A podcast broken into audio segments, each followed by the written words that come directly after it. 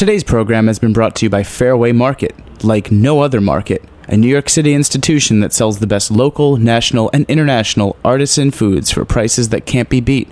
For more information, visit fairwaymarket.com. You're listening to Heritage Radio Network, broadcasting live from Bushwick, Brooklyn. If you like this program, visit heritageradionetwork.org for thousands more.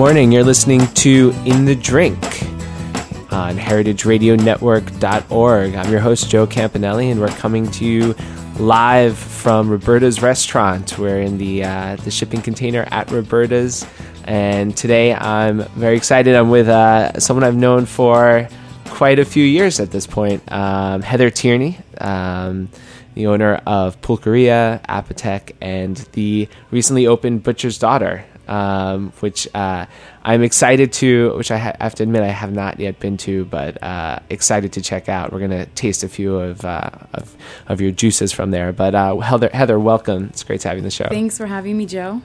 Um, so Heather, tell us a little bit about how you got into the into the restaurant and uh, and uh, cocktail bar industry. I know you were working previously um, doing some journalism. You still have a uh, a, a consulting concierge service.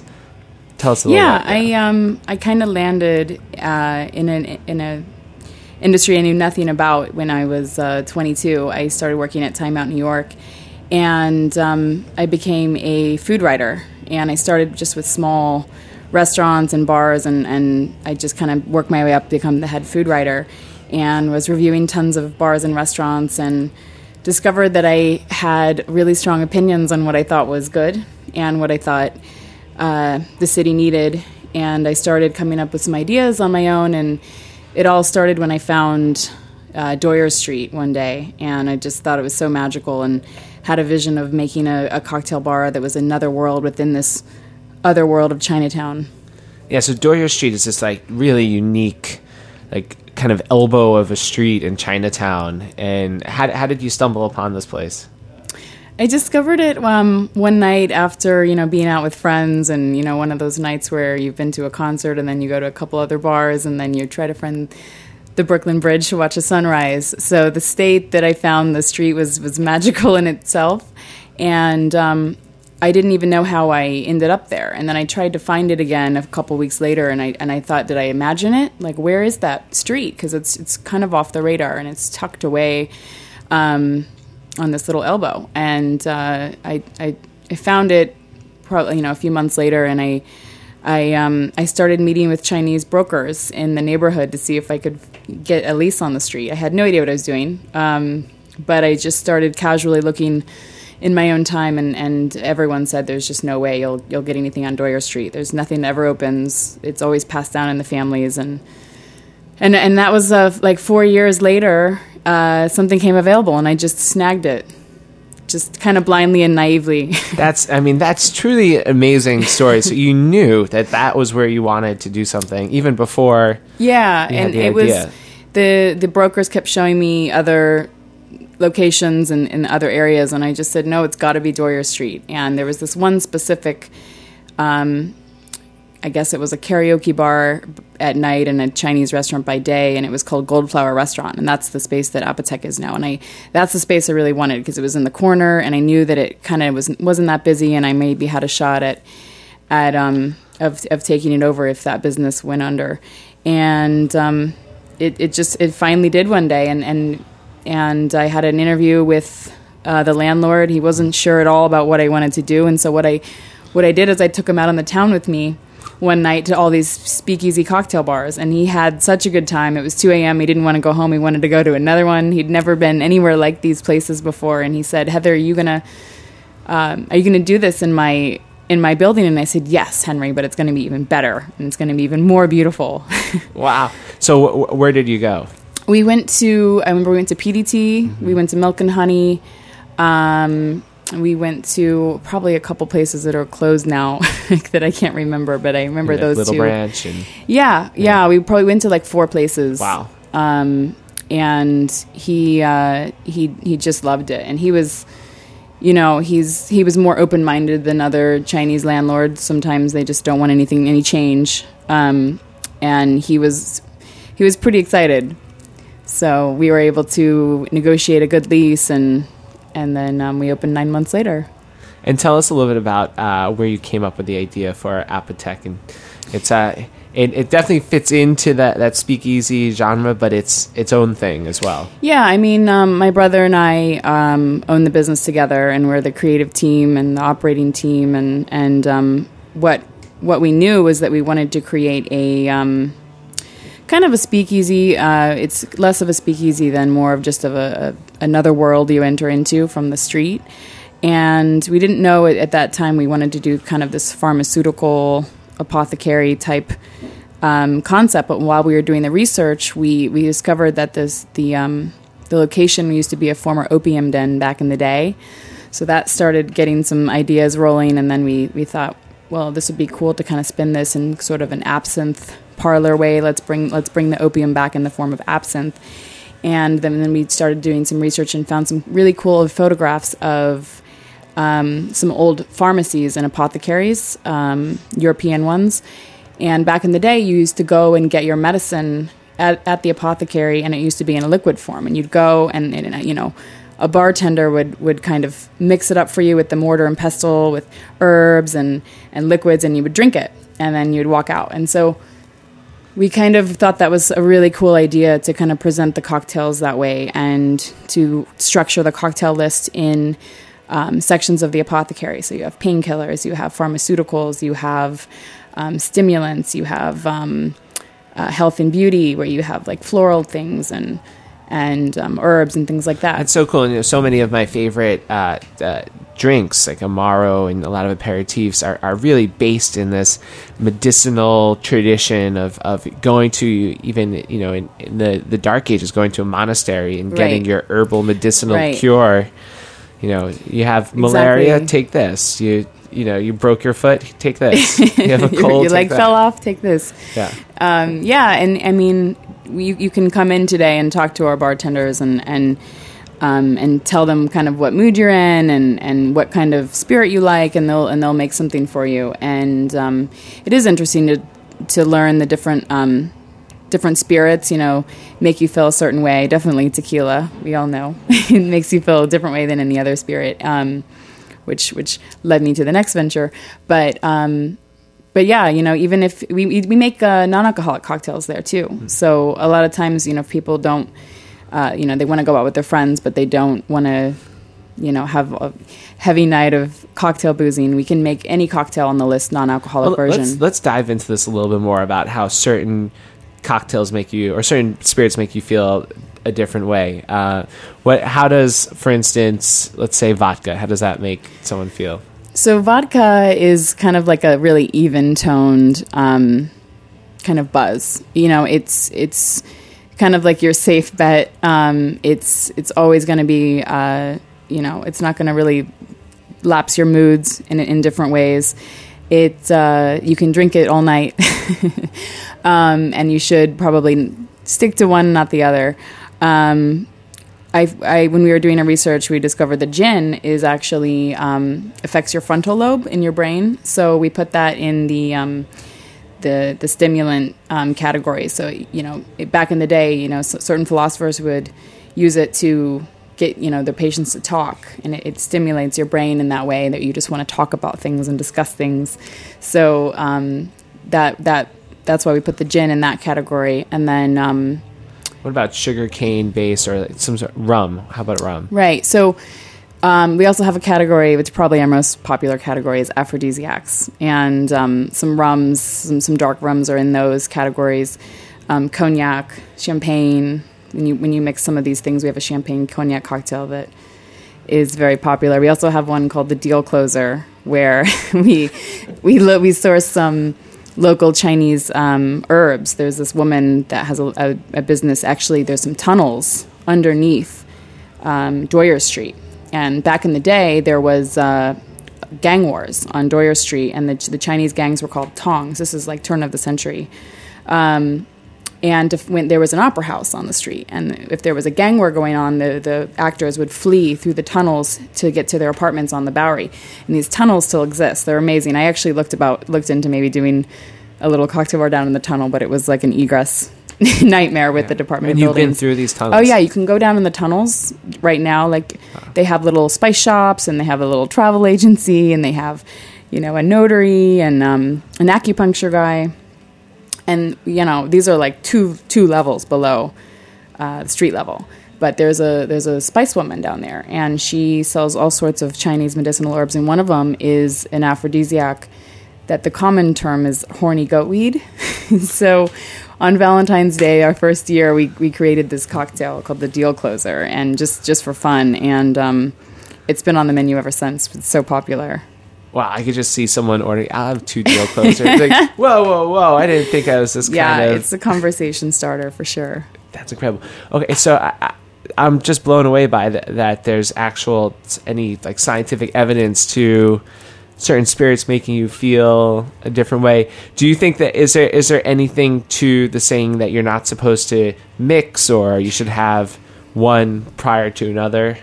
Yeah, I think um, I think we all know that we've had those nights we go out and we've we've mixed too many things, and um, you just you just feel it the next day. And um, it's kind of like when you drink good wine. If you drink good wine all night, you can drink a lot of it. If you drink bad wine, you, you just you're going to feel it the next day. And it's kind of like the way you need to follow the spirits. You should kind of stick to one, and um, and you know vodka is always good to.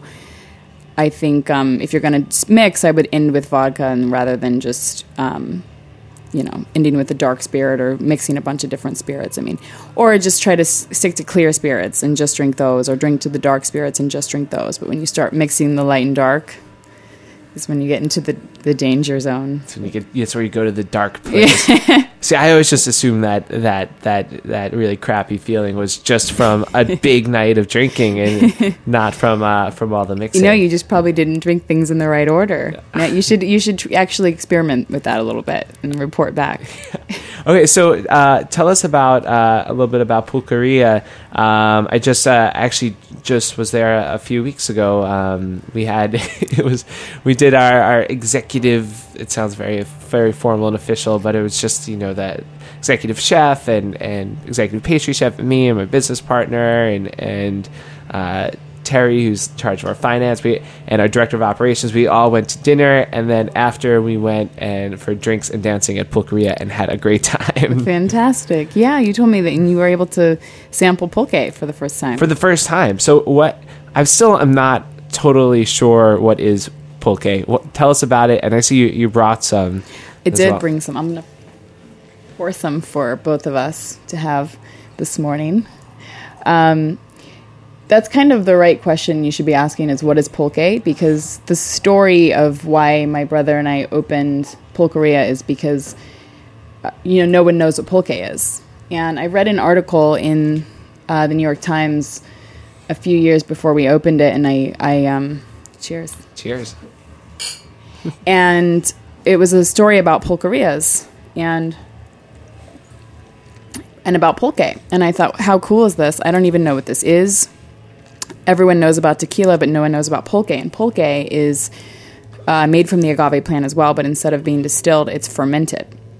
So if you can smell it and taste it, it's got that funky, uh, you know, fermented taste, um, which also gives it a lot of its health benefits. A lot of a lot of people think it's healthy in Mexico, and it is, but it's also alcoholic. So people mostly drink it because you get buzzed. It reminds me of like a funky orange natural wine. It has like this It does, earthiness, a Yeah. yeastiness to it.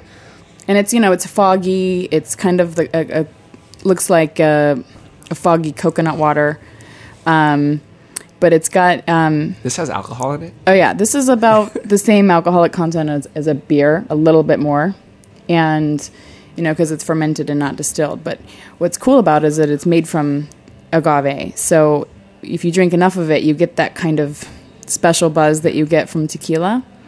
And at Pulqueria, we serve straight pulque. We encourage customers to try it. It's um, we're the only establishment outside of Mexico that we know of to serve pulque. Uh, we had we worked for months on getting a special distributor and able to import the pulque and and um, we also make pulque cocktails uh, at Pulqueria because some people want something with a little more jolt to it. So we'll we'll make pulque cocktails with pulque, um, a produce that's native of Mexico, like uh, tomatillo or jicama, and then we'll put a dash of mezcal or um, tequila into it. What's the, what's the most popular way to drink this in Mexico?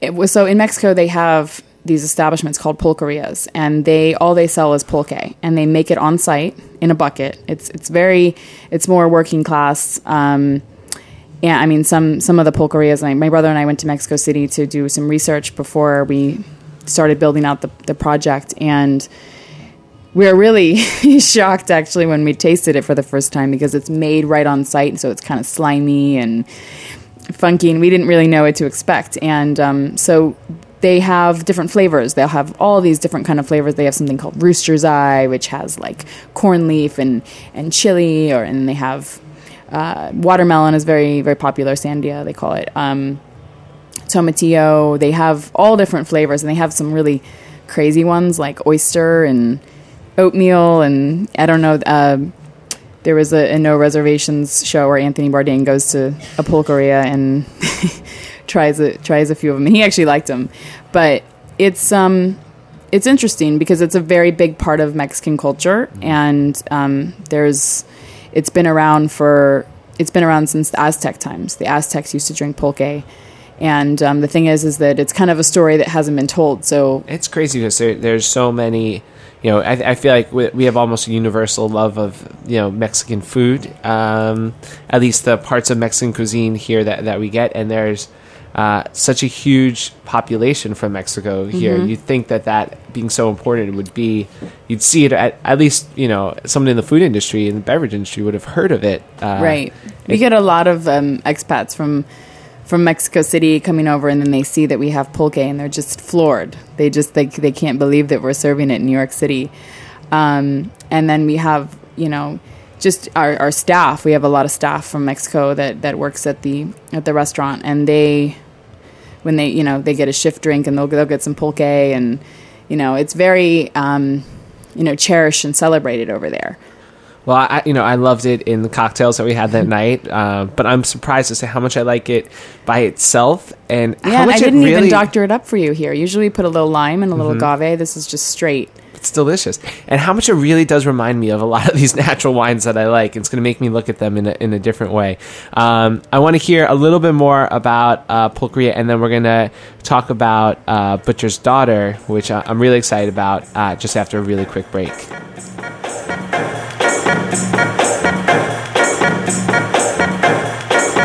This is the story of men and women. You're listening to Blazian Fish Cakes by RecTech on heritageradionetwork.org.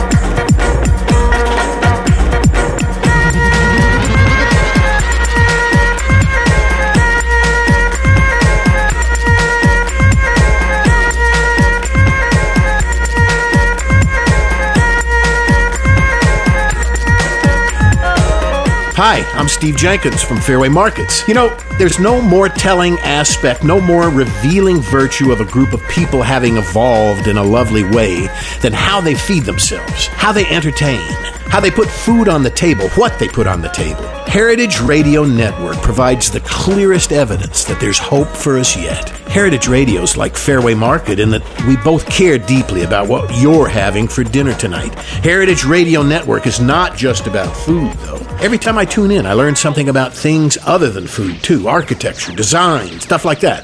But from where I stand, I still say if you can't eat it, what's the point? For more information, please visit fairwaymarket.com.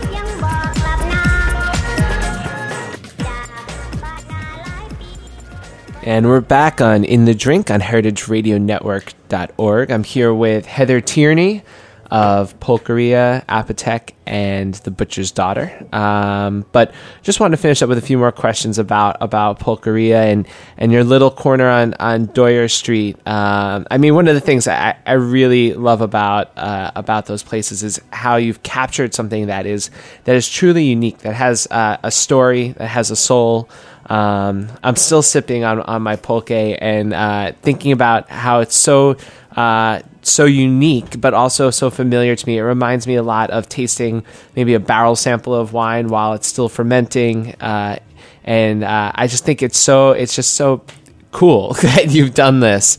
Um, Thank you. It's it's a fun place. Tell us a little bit about about the food at Pulqueria as well. Yeah, so um, and you know the the way Pulqueria happened was uh, there was this Vietnamese restaurant next door to Apotek, and we would kind of order spring rolls from them for parties, and um, it it's it was a mom and pop place just downstairs, and uh, the guy was retiring, and he came to us one day and asked if we wanted to take over the space, and I had had this idea about um, I'd read this article about pulque and, and had this idea about making another place that just doesn't belong in Chinatown, and and what more than you know, a Mexico City restaurant and, and pulque bar. So, um, so the food is uh, very authentic, just as pulque is. It's it's Mexico City street food.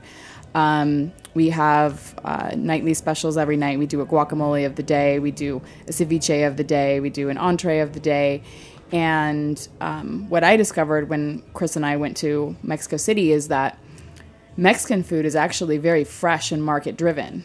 And the Mexican food you, you often find in the States is the opposite of that. It's processed, it's heavy, it's cloying, it's um, the opposite of stuff you found from the market that day. And so we wanted to, you know, introduce Mexican food in the way that it really is in Mexico City, which is, you know, fresh stuff from the market, you know, things prepared right there. The taco stands are literally the, you know, they grab stuff from the farm and they just make the tacos right there. They butcher the things right there. The, the meat is all like really, really fresh. And, um, you know, they have these huge, really cool markets in Mexico City. And you see things, uh, you see some really eye opening things there. Um, like, you know, people eat eyeball tacos and things like that. But, um, we kind of, you know, we left the eyeballs there, but we, we do have beef tongue tacos. Um, we have a, a um, pig's feet tostada. You know, we have some stuff that kind of hints towards the, the delicacies you can find at those markets. But for the most part, it's just it's really fresh. You know, um, the tacos are our best selling item. We just get people just order tons of those. You can mix and match. Um, we have a really popular enchilada suizas, which is the, the green tomatillo sauce, um, the chicken, and and that's been on the menu from from the beginning. That's a really popular dish. Yeah, and so what's it like working with your brother?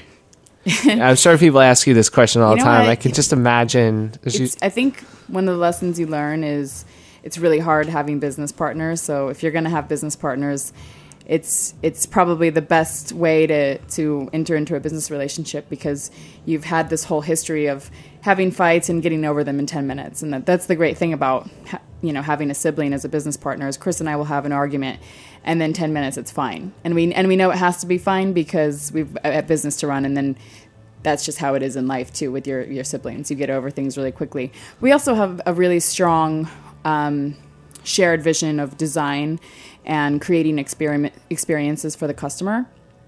So we converge a lot on on on what we want to create, and that makes us a really good team. and how do you divide the responsibilities? Yeah, so Chris actually Chris is the head designer for Apotek and Pulqueria, and he's the main reason why those spaces are so beautiful. And um, he he we come up with the concepts together, and then he just kind of takes it into a whole nother level of um, of creativity, and you know he really sets the tone of of entering into another world, and um, and he we work together on, on a lot of ideas. So I'll have ideas, and and um, he'll take them into his ideas, and they'll kind of merge into what they are. So tell us about the creative process behind Butcher's Daughter. So the Butcher's Daughter is a new juice bar and vegetarian cafe, and it's an idea I've had. I kind of come up with ideas and I and I stew on them for at least a year, sometimes two, and then see if they're still so strong. And and for me, kind of why I do what I do is is I have a vision and I can't really stop until the vision is created, and it's just because the vision is so strong. And I've I've had um, I got into juicing a couple summers ago. I went went out to LA. Every you know the food out there is just so healthy and fresh, and everyone's into kind of juicing. And and I came back and bought a juicer and started experimenting with produce. And, and the thing is, is at Apotek we we have a juicer as well, and we have an herb garden on the roof, which no one really knows about. Um, and we we make kind of juices uh, that are alcoholic, and, and and the way we I, we approach cocktails at Apotek is kind of the inspiration of how I approach the juice at the Butcher's Daughter.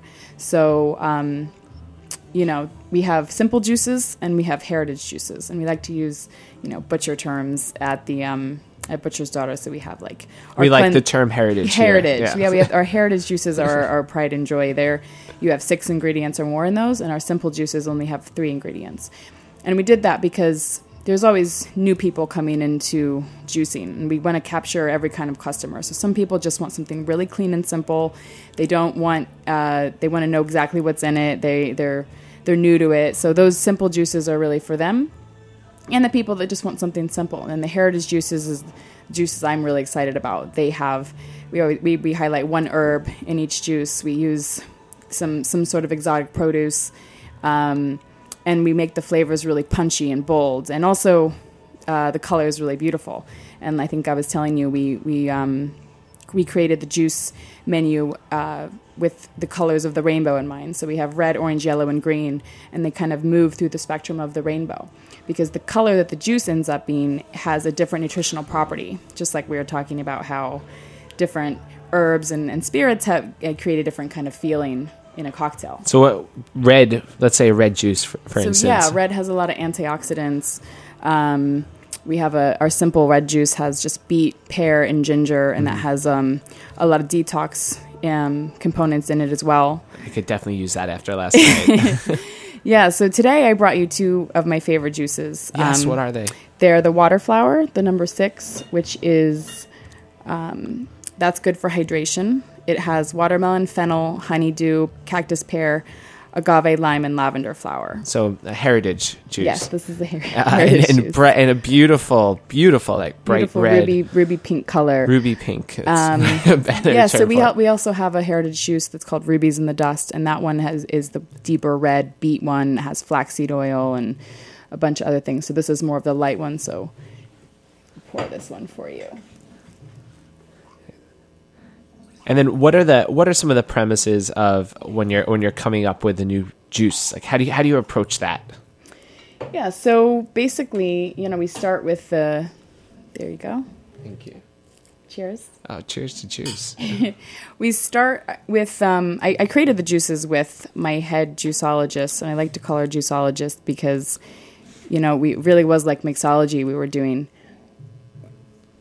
with the juices. I mean, isn't that amazing? That is so good. it's because what is it, I- I- it has the fennel that gives it that bite, and the watermelon has that really nice, like subtle sweetness, and um, the lavender flower is just like so lovely with the watermelon. It's, it's like it's really complex. I mean, the watermelon is instantly recognizable, Mm-hmm.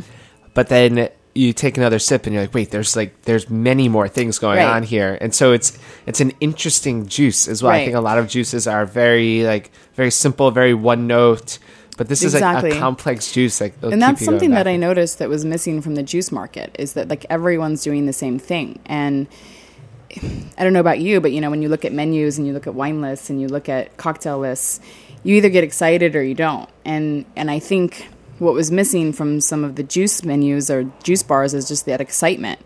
And um, you know, I wanted to to infuse that kind of punchy, bold flavors and playful and fun into the juice you know the juice recipes. So It's so good. it's really, it is so. It's ridiculous. Like, I know this one. You know, it's I- it's and I love watermelon juice. It's gonna snow, I think, Yeah. tomorrow. But we're drinking this like wonderful watermelon fennel lavender juice, and it kind of takes you to summertime.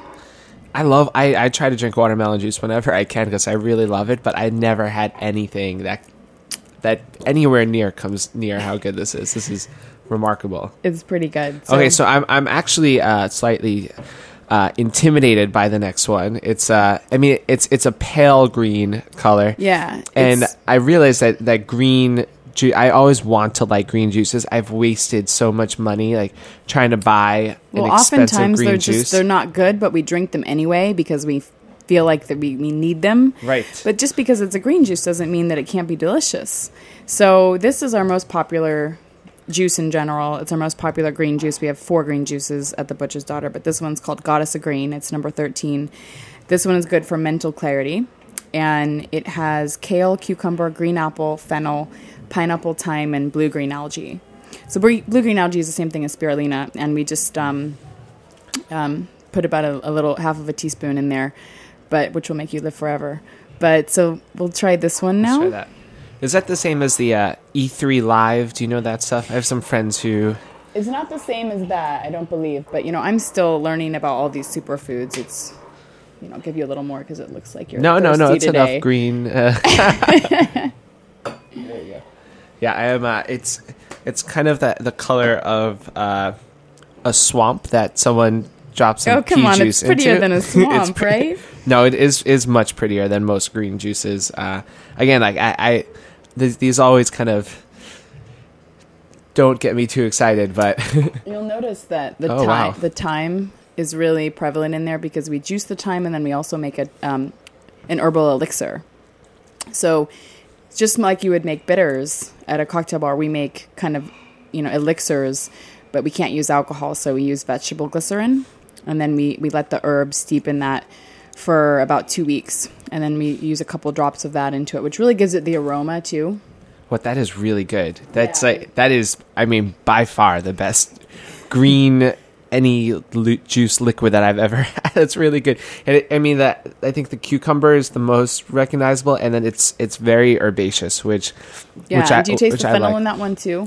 Because you know both of these have fennel, and, and when I was creating the list with Brandy, um, I kind of found out that I just love putting fennel in everything Mm-hmm. because I, you know, just like cocktails, everything should be balanced. It shouldn't be too sweet, and a lot of times juices are too sweet and, and cloying, and then you can't drink all of it. But this is the kind of thing where you. We wanted the juices to be, you know, right from the first sip that you just can't stop drinking it because it's just so flavorful and balanced and, and hydrating and delicious.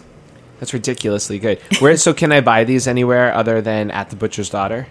So right now, we all of our bottled juices are made with the Norwalk. Those are that's why they're called cold pressed. Those are made every morning, starting at two a.m. Our overnight juicer comes in, and um, we currently really only sell them in house, but we're also selling them at a yoga studio in the neighborhood called IMU. And that's on Mulberry. I think it's 132 Mulberry between Hester and Grand. And we sell that. We sell them on the Saturday classes, um, and that's been going really great. But you know, stay tuned. We want to possibly sell them in Montauk this summer. We're working on a couple of um, couple of ideas for that. That's very cool. That's very cool. And so you go in that you know that it was the same day fresh. That's the other really cool thing. Right. And the thing is, is they last for three days, Okay. so you can go and stock up. And it. you know, we launched our cleanse program in January. You can come and get a six pack of juices, just like you would a six pack of beer, Mm-hmm. and um, you know they last for three days, but.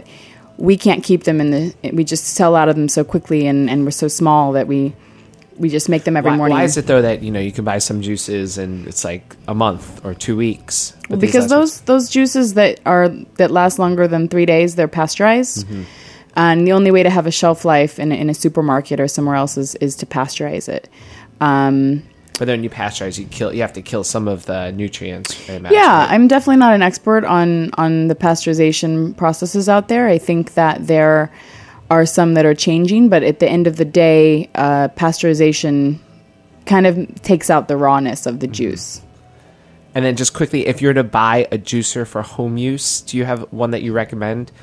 Yeah, you So know, I have me. the the Breville juicer at home. Um, I think it's about it's around four hundred dollars. You can get it at Sur La Table. You can get it at a couple different places. I think they have one that's like hundred dollars more, but I don't think the the perks are worth it. I think the the basic one is totally fine. Um, you just got to clean it.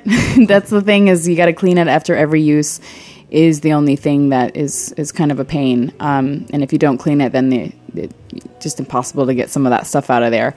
Um, but you know, it's really easy to use. You can juice anything. Um, I guess the only thing you can't juice is a banana. I was I was told.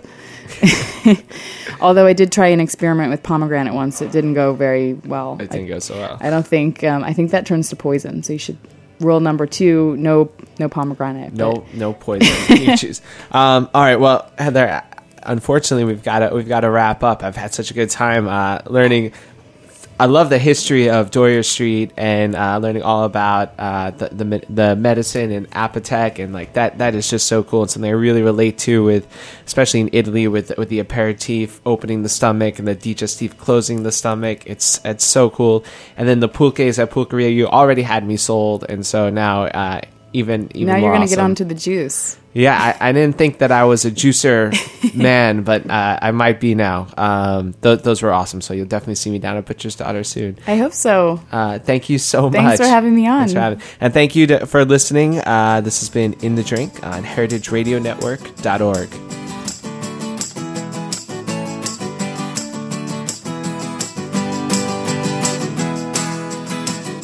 Thanks for listening to this program on heritageradionetwork.org.